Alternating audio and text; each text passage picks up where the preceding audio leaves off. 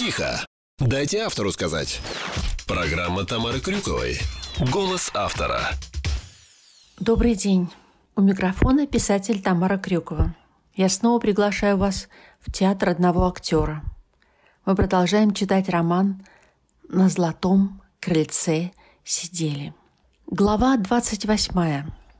Алику претило идти к Силину и плакаться, словно провинившемуся шкалеру.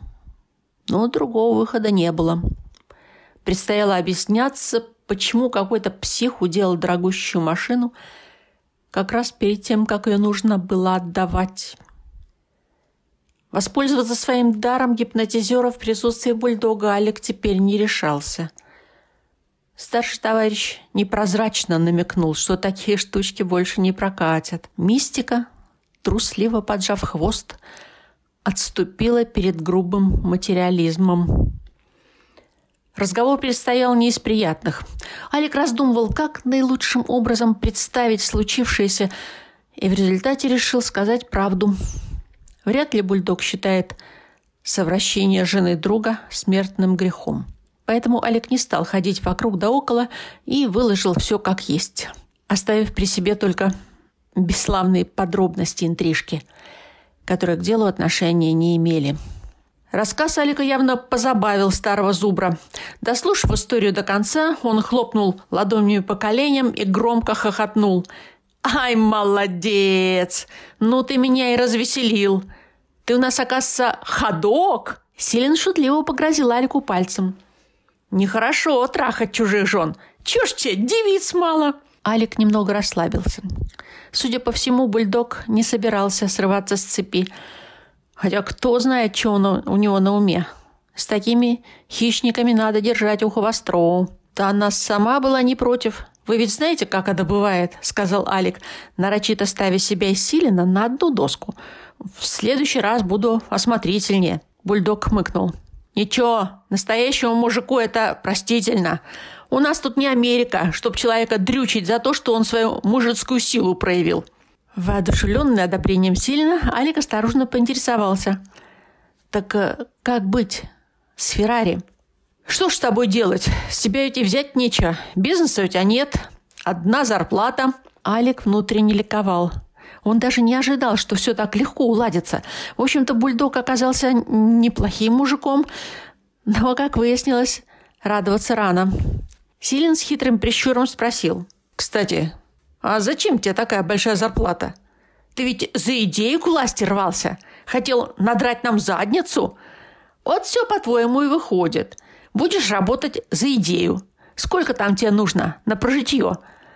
Тысячи две зеленых. Достаточно? На мне же еще кредит за машину, напомнил Алик. Эван, как мы запели. А кто на всех углах кричал, что готов работать за идею? Или идея стухла? «Не, милый, за свои слова надо отвечать. Пара штук твои, а за остальными Сёма будет к тебе заходить. Попашешь пару-тройку лет за идею. Глядишь, наберешься ума-разума. Если будешь себя хорошо вести, как говорится, отпущу досрочно». Алекс стиснул зубы, чтобы сдержаться. И вот так и подмывало скрутить Силина, сделать его послушной пешкой, выставить на всеобщее посмешище – он заметил, как глаза бульдога начали стекленеть, и усилием воли заставил себя отпустить хватку. Порой сила, сидящая в нем, выходила из-под контроля, превращала его из хозяина в раба. Олег встал и направился к двери, чтобы не наломать дров, как бы не пришлось платить за минутную слабость. Достаточно ему головной боли с Ингой. Уже у двери его настигла насмешливая реплика бульдога. «А дружок твой, Писака, с его фантазией далеко пойдет. Вряд ли. Он всю жизнь один роман кропает и никак, никак до конца не допишет, процедил сквозь зубы Алик. А зачем ему романы сочинять? Если он в жизни такие спектакли ставит, ему ж цены нет. В случае чего я к тебе за адресочком обращусь. Вдруг понадобится пьеску разыграть. Алик уже хотел было съехиться и спросить, неужели у Силина тоже проблемы с женой, но решил оставить свое остроумие при себе. Выйдя от Силина, он все еще не мог понять, говорил тот про Бориса в шутку или всерьез. Не хватало еще подкинуть Борьке хорошенькую халтурку. Так сказать, граф Монте-Кристо на заказ. Сейчас Алик и сам не отказался бы от хорошего сценариста. У него до сих пор стояла перед глазами Борькина ухмылка. Отпустить мерзавца с миром значило бы себя не уважать. Борьку следовало наказать. И больно. Алик не обладал талантом изобретать сюжеты, но при необходимости жизнь любого заставит шевелить извилинами. Если нужно, он тоже придумает сюжетец, похлеще любого барзаписца. Простить Борьку после того, что случилось, хрен-то. На том свете ему проститься, а на этом за все надо платить. Хотел войны – получай. Прежде самой изощренной местью было, было бы увести Ингу – но теперь это потеряло актуальность. Мысль об Инге вызывала у Алика не вожделение, а раздражение. Мало того, что он оконфузился, словно подросток. Так вдобавок эта стерва заявила, будто он ее изнасиловал. Нет, Инга была прочитанной страницей. Наверняка существовали и другие способы поставить Борьку на колени. Сейчас он на коне. Одно слово «король». Вороний бог послал кусочек сыру. Получив миллион, этот лузер считает, что стал хозяином жизни. Откуда только взялись снобизм и замашки олигарха? Ведь еще недавно стрелял мелочь, как говорится, из грязи в князи. Только при этом новоспеченный богатей как был лохом, так и остался. Швыряет деньги направо и налево. Алик был уверен, что не пройдет и пара лет, как миллион утечет, словно вода сквозь решето. Но к чему дожидаться, пока Борька растранжирит состояние? Сырок ведь можно и умыкнуть. На каждую ворону леса найдется. Пускай Борька вспомнит времена, когда ходил в застиранных футболках, питался дешевой колбасой, а рюмку коньяку местного разлива посчитал за счастье. Алик чувствовал, что он на правильном пути. Потеря денег ударит по Борису больнее всего. Но как оставить миллионера без гроша? Решение было очевидным – лишить его источника богатства. Как знать, может, без волшебной монеты все его доллары обратятся в прах. Потерять состояние гораздо легче, чем разбогатеть. Чудес для этого не требуется. Жизнь сама подкинет вариантец. Лопнет банк, или его руководство благополучно слиняет за рубеж, прихватив деньги вкладчиков, или акции обесценятся. В общем, как говорил Остап Бендер, существует множество легальных способов отъема денежных средств у населения. Умыкнуть монету не составляло труда. Только ленивый не знал, что Борис хранит ее за фотографией Инги, которая стояла на самом видном месте. Проблема заключалась в том, что Алику дорога к Борьке была закрыта. Значит, придется кого-то просить. Выбор сам собой пал на Валерку. Во-первых, Квазимода не грешаня. Лишних вопросов задавать не станет. А во-вторых, Алик нередко помогал ему в трудных ситуациях. Алик набрал Валеркин номер, мысленно взболившись, чтобы тот был доступен. Это прежде Валерка был вольным ветром. Отстоит смену в парикмахерской и гуляй рванина. А теперь он стал такой занятой, что не подступишься. Последнее время они виделись нечасто. Жизнь развела их по разным углам. А ведь когда-то великолепная четверка казалась неделимой. Гришка прав. Они стали другими – но это произошло бы в любом случае, с дарами или без. Валерка неподдельно обрадовался звонку Алика. Алика тронула искренность в его голосе. Было приятно, что остался хотя бы один друг из трех. После прошлой встречи Гришку к таковым он причислить не мог. Отношения у них оставались по-прежнему хорошие, но для дружбы этого мало. Для дружбы нужно доверие. А его между ними больше не было.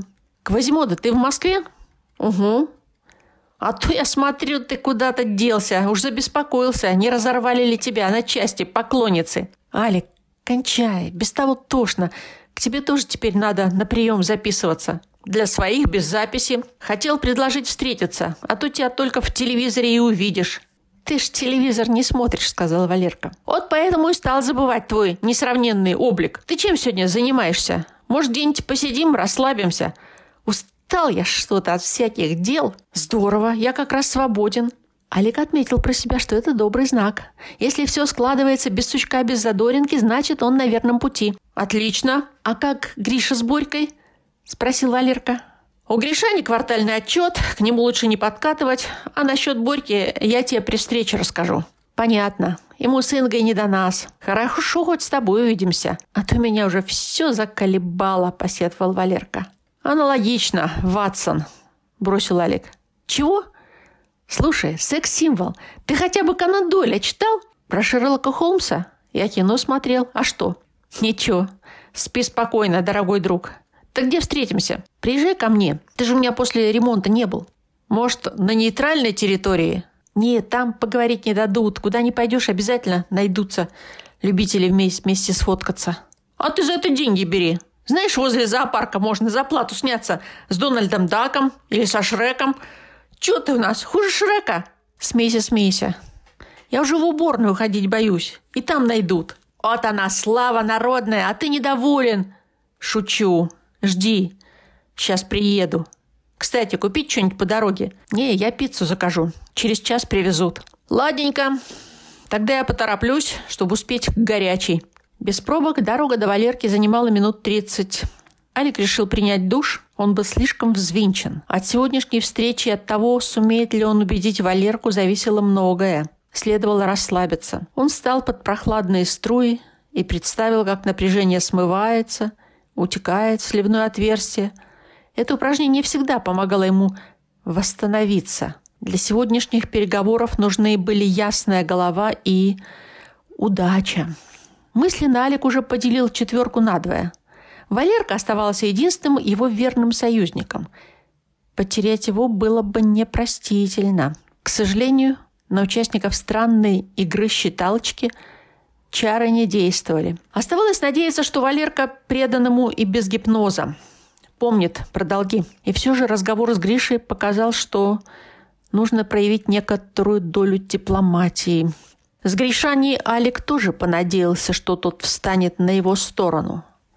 А получилось наоборот. Старый друг принял его за сумасшедшего – Перед тем, как выйти из душа, Алик повернул рычажок на ледяную воду так, что перехватило дыхание, а потом окатился горячей струей.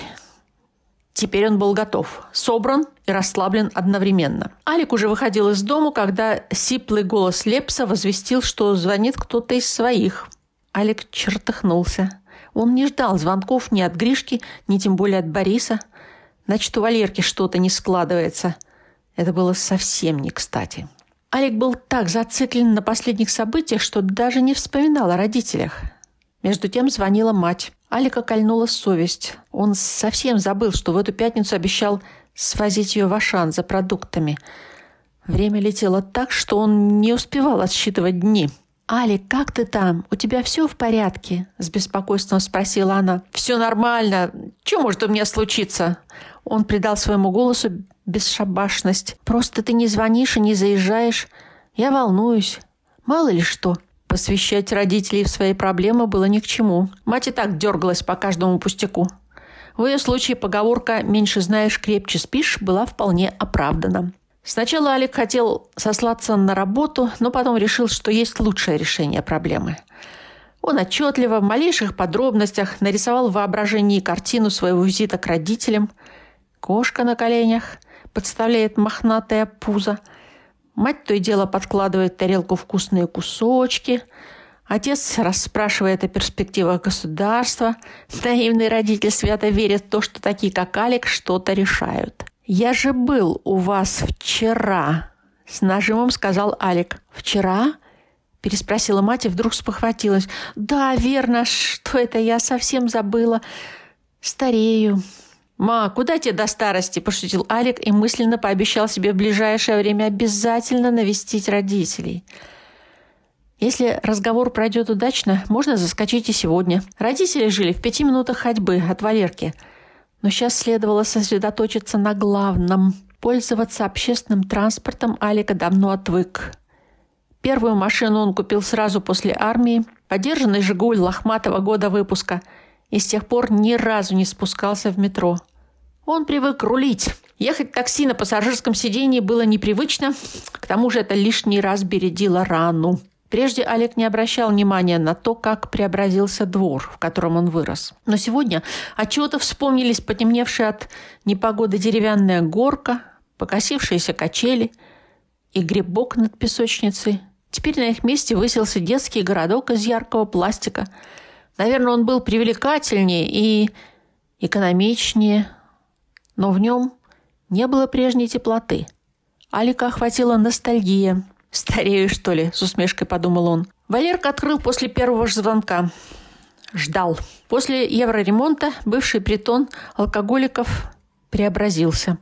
Здорово тут все переделал. Как будто другая квартира. Да уж, летела в копеечку, вздохнул Валерка. Тебе ли быть в печали? Говорят, на телевидении неплохо платят. Кому как. Мать и ее родня тоже думают, что я купаюсь в деньгах. А разве нет? Ты же звезда. Куда ни посмотри, везде твоя физия красуется.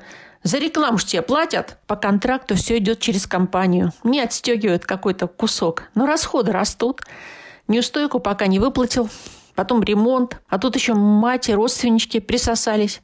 Взял кредит, теперь проценты бегут. Да что я тебя гружу? У тебя свои проблемы. К сожалению, те же самые. Да ладно тебе. Вон и тачку охренительную приобрел. Нет у меня тачки. Есть кредит, который надо выплачивать. А машина где? Раскурочена в хлам. Борька постарался. Вот дурак. Водить не умеет, а за руль сел. Сам-то он как? Забеспокоился Валерка. Че ему будет? Тут Квазимода такой сюжет вырисовался. Хоть самому роман пиши. Борька Ингу ко мне приревновал. Иди ты. Не веришь? А зря. Дело было в его коммуналке. У меня ж там штаб был. Ну, я зашел кое-какие бумаги забрать, прибраться после всего. А тут Инга, Инга нарисовалась вся из себя. Давай, говорит, кофе заварю. Сидим, беседуем. Она мне руку так кладет и давай откровенничать, мол, с Борькой у них проблемы, он не удовлетворяет ее по мужской части. Скорострел. Ну, я попытался ее урезонить, а она ко мне льнет, говорит, хочу быть твоей. Инга, не может быть. Да я сам обалдел. Ну, а потом Борька нас застукал. Между вами что-то было? Да нет же! Он вошел, а она ко мне прижимается. Ну, понятное дело, она тут же на попятную пошла. Вроде как она ни при чем. В общем, Борька разбираться не стал. Нанял банду и мою машину искорежили до состояния металлолома. Ты бы ему объяснил. Чё толку? Мое слово против ее. Она каждую минуту ему на ухо нашептывает. А мы видимся раз в год по обещанию. Давай я к нему схожу и расскажу, что ты не виноват. Мне-то он поверит. Порой требовалось недюжинное терпение, чтобы в чем-то убедить Валерку. Его наивность граничила с тупостью. Как можно провести большую часть жизни в притоне, дожить до 23 и быть таким неискушенным голубочком? Ага, пойди и скажи Борьке, что Инга считает, что он в постели ноль, После чего он, конечно, подобреет и решит, что поступил неправильно. Сделает Инге а-та-та, а мне подарит большой воздушный шарик. Действительно заметил Алик. И как же теперь? Как-как? Миллионер при миллионах. И при невесте. А я в дерьме по самые уши. Та же самая бодяга, что и у тебя. Не знаю, с чего долги отдавать. Депутатам ведь хорошо платят. Ага, по усам течет, да в рот не попадает. Есть старшие товарищи, которые хотят, чтобы я работал за идею. Как у нас на телевидении, вздохнул Валерка. Что же это за дела? Другие на нашем месте живут, не тужат. А мы с тобой как заколдованные. Почему как? А тебе не приходило в голову, что мы и в самом деле заколдованы? Как это? А помнишь ту встречу на озере? Еще б не помнить, я звездочку с собой даже на остров брал. Вот ты и гребешь славу полной ложкой. А денег, увы, как не было, так и нет. Девчушка же сказала, что можно иметь только что-то одно. В то время я принял это за шутку, а теперь понимаю. Сколько нам не биться, мы так и будем беднее церковных мышей. Даже если все вокруг будут купаться в золоте. И что же делать? Неужели ничего нельзя изменить? Наверное, можно, если взять у Борьки заговоренную монету. Нет, я серьезно. Я тоже. Из нас всех один Борька не растерялся. Выбрал то, что надо. Кому нужна власть и слава, не подкрепленные хрустящими банкнотами? Только Борька свободен, как птица. Одно слово – счастливчик. Вот если позаимствовать у него монету – «Нет, это нехорошо», – перебил его Валерка. Что тут такого? Мы же не крадем. Возьмем на время попользоваться. Расквитаемся с долгами и вернем. Все равно лучше прямо попросить. Знаешь, если бы это был прежний Борька, я бы так и сделал. Но деньги людей меняют. Скажи, мог бы он раньше нанять бандюк? Не, он действовал словом. А сейчас у него другие методы. Он не машину мою уничтожил. Он меня в блин раскатал. И ты думаешь, он раскаивается? Хрена лысого! Видел бы ты, как он радовался, что меня уделал. Твоей просьбой он подотрется. Скажи спасибо, если с лестницы не спустит. Так что диалога не получится. Давай попробуем. Да пробовал я. Не знаю, что там Инга про меня нашуршала, но если у него будет возможность меня утопить, он в придачу в водичку еще серной кислоты добавит. Валерка, я в таком дерьме, что ты даже не представляешь. Мне позарез нужны деньги. Вопрос жизни и смерти. Если ты не поможешь, мне каюк. Может, деньги у Гриши занять, предложил Валерка. В смысле, у его бати клянчить? Это ничего не решит. Гришане лучше об этом вообще не говорить. И ты забудь. В конце концов, все мы когда-нибудь окажемся на кладбище. Кто раньше, кто позже. Конечно, спешить не хочется. Но уж так карты легли. Слушай, неужели все настолько серьезно? А ты думал, я тебя прошу мараться из-за пустяка? Борька без своей монеты не помрет. Взяли бы по-тихому, а потом так же тихо вернули. Ну, ну нет так нет. Решение давалось Валерке нелегко. Уж больно изъятие пятака походило на воровство. Но если Алик в беде, выбора не оставалось. «Хорошо, я постараюсь», – нехотя кивнул Валерка. Алик хлопнул его по плечу. «Спасибо, друг. Я знал, что ты единственный, на кого можно положиться». Ну вот, друзья мои, мы закончили чтение очередной части книги «На золотом крыльце сидели». Теперь нас ждет последняя часть, которая называется «Накал». Жду вас через неделю в нашем литературном салоне. Но я с вами не прощаюсь. Заходите ко мне в соцсети, задавайте вопросы и буду очень рада любой обратной связи. До свидания. Тихо. Дайте автору сказать. Программа Тамары Крюковой. Голос автора.